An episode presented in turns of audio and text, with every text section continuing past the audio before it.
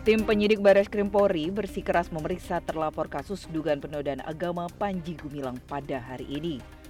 Polisi akan menjemput paksa pimpinan Pondok Pesantren Al Zaitun Indramayu tersebut jika kembali mangkir memenuhi panggilan pemeriksaan di Bares Krim Polri. Seharusnya Panji menjalani pemeriksaan lanjutan pada Kamis 27 Juli lalu. Namun dengan alasan tangan kirinya mengalami patah tulang, Panji Gumilang pun mangkir pada pemeriksaan kedua. Kondisi sakitnya Panji juga sempat disampaikannya langsung saat bertemu dengan para pendemo di gerbang utama Ponpes pada Sabtu 29 Juli lalu. Panji bahkan memperlihatkan tangan kirinya yang disebutnya patah tulang. Ceh, sehat? Ketemu lagi, ya. sehat. Yang sakit sakit apa sih kemarin sih? Nih patah nih. Tangan kiri. Kenapa sih? Patah. Dibilang patah kok kenapa? Barangkali jatuh atau apa maksudnya Ya, sih? biasa jatuh.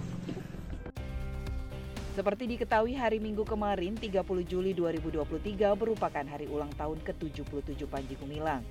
Melalui akun YouTube resmi milik Ponpes Al Zaitun, perayaan ulang tahun Panji Gumilang yang digelar di Masjid Rahmatan Lil Alamin di kawasan Ponpes Al Zaitun disiarkan secara langsung kepada publik. Tampak Panji dengan antusias dan bugar mengikuti seluruh agenda ulang tahun dirinya yang dihadiri oleh sejumlah tokoh masyarakat. Kuasa hukum Panji Gumilang Hendra Effendi menyatakan untuk menghormati proses hukum pemeriksaan oleh Baris Krim Polri, kliennya berjanji akan hadir dalam pemeriksaan yang dijadwalkan hari ini. kita rencanakan akan hadir akan hadir untuk mengkawal persoalan ini Berarti advokatnya ya Pak, Ya. Pak Panjinya ya? advokat dan kemungkinan klien kami juga akan hadir. Kalau itu persoalannya standar eh, apa operasion eh, SOP-nya ya tentunya tidaklah sampai sedemikian. Kita inginkan klien kami kooperatif dan tentunya menghargai institusi ini. Kemudian yang kedua bahwa kita akan melakukan audensi kepada Kapolri, kepada DPR RI Komisi 3 dan kepada Presiden. Baris Krim Polri terus mengusut dugaan tindak pidana penodaan agama, ujaran kebencian, dan penyebaran berita bohong yang menjerat Panji Gumilang. Hingga kini tim penyidik telah memeriksa 38 saksi dan 16 ahli, serta mengumpulkan sejumlah alat bukti. Nantinya, polisi akan melakukan gelar perkara guna menentukan status hukum Panji Gumilang. Dari Indramayu, Jawa Barat, Tim Liputan, Metro TV.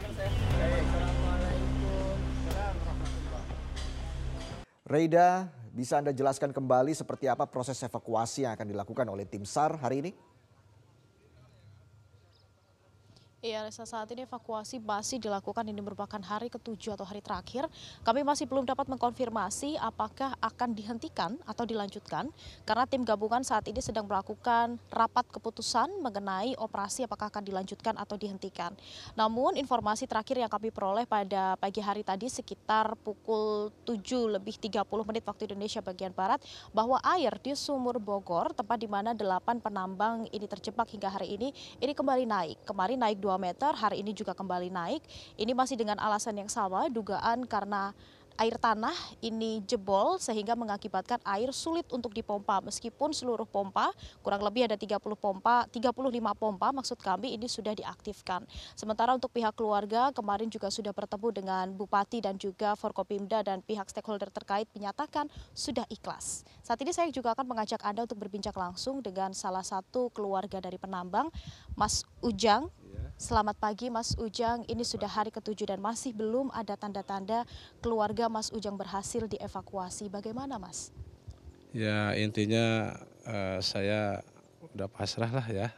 Yang satu terus yang kedua saya eh, banyak-banyak terima kasih terutama sama aparatur kepemerintahan di Banyumas ini. Saya benar-benar terharu kagum bahwa dari tim SAR sampai Polsek meluruh ke Pak Lurah sampai ke Polres itu saya udah sangat bangga sekali. Karena ini benar-benar diperjuangkan eh, dengan semestinya lebih daripada maksimal. Bahkan peralatan pun yang ada udah dipakai stoknya juga udah ada antara persiapan. Mungkin itu eh, apa eh, udah lebih lah gitu ya. Kalau menurut untuk secara evakuasi masalah ini ya gimana lagi kalau udah begini mah gitu ya. Mm. Ini yang terjebak adalah keluarga Mas Ujang, keponakan begitu ya, dan sudah menikah. Bagaimana dengan keluarga di Bogor? Apakah istri sudah mengetahui? Eh, Alhamdulillah eh, istri sudah mengetahui terus eh, bahwa eh, ini yang terjebak di sini yang namanya Rama ya Rohman. eh, eh, terus eh, dia juga mengatakan sudah menerima bahwa Rama tersebut terjebak di dalam ini ya memang diusahain udah udah semaksimal mungkin Eh, dan lagi ya dia berkata gimana lagi kita cuma hanya manusia gitu kan. Eh, setelah itu kita udah ada titis tulisnya garis besarnya ya nasib lah gitu. Kemudian keponakan, kemudian istrinya pernah bercerita tidak ke Mas Ujang terkait kesulitan menjadi seorang penambang di sini begitu? Eh, setahu saya belum pernah ya kalau masalah cerita itu ya mungkin eh, kebanyakan eh, masalah usaha penambang emas ini ya kalau sama istri eh, kayaknya nggak begitu terus terang gitu. Tapi keluarga keluarga tahu Mas kalau eh, keponakan ini bekerja di sini sebagai seorang penambang. Tahu keluarga tahu keponakan saya tahu bahwa saya juga kemarin udah adaptasi eh, sama mantan ya gitu sama mantan keponakannya.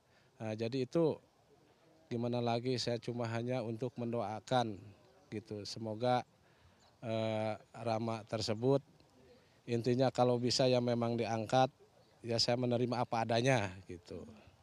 Ini berarti istri masih berada di Kabupaten Bogor ya Mas ya? Masih masih ada di Kabupaten Bogor. Ada rencana istrinya akan kemari? Ya saya kira itu enggak karena dia itu udah ya udah pasrah lah gitu, udah pasrah. heeh. Kemudian Mas Ujang ini dengan beberapa keluarga lain begitu kan mengikuti proses evakuasi sejak hari kedua atau hari ketiga itu ya Mas ya.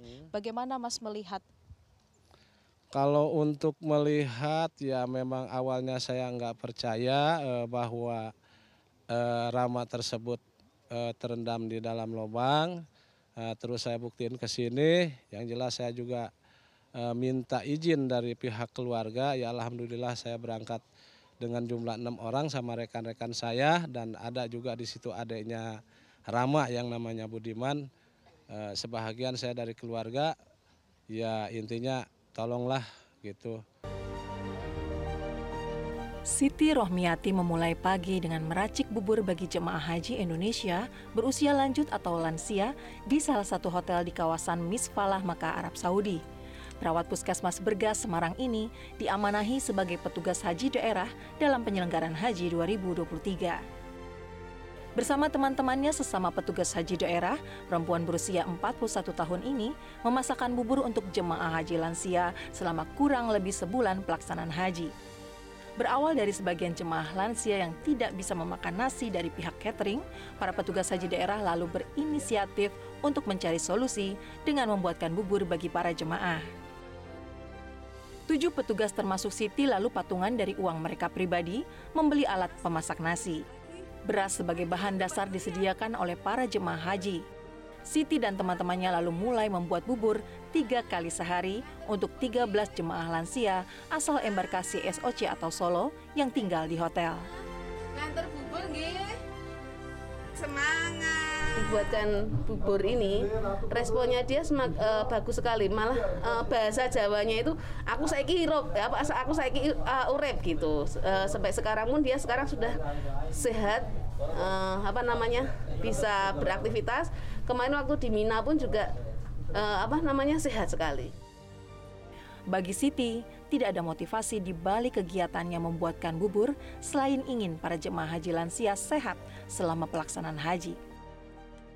Karena kalau mereka tidak kita buatkan makanan yang sesuai dengan keinginannya kemungkinan akan daya tahan tubuhnya dia akan turun. Nah menyebabkan akan dia tambahkan sakit. Kalau sakit makanya dia tidak akan bisa menjalankan ibadahnya dengan baik. Kebetulan saya kan perawat jadi eh, Bagaimana biar jemaah itu juga bisa melaksanakan ibadahnya, ibadahnya juga sehat. Yang awalnya yang tadi sebenarnya dia tidak mau makan sama sekali, setelah dia dapat bubur, dia katanya sudah bisa hidup sampai sekarang. Mungkin terlihat sepele, apa yang dilakukan Siti sehari-hari selama pelaksanaan haji. Tapi ternyata ikhtiar Siti begitu dirasakan berarti bagi para jemaah haji lansia.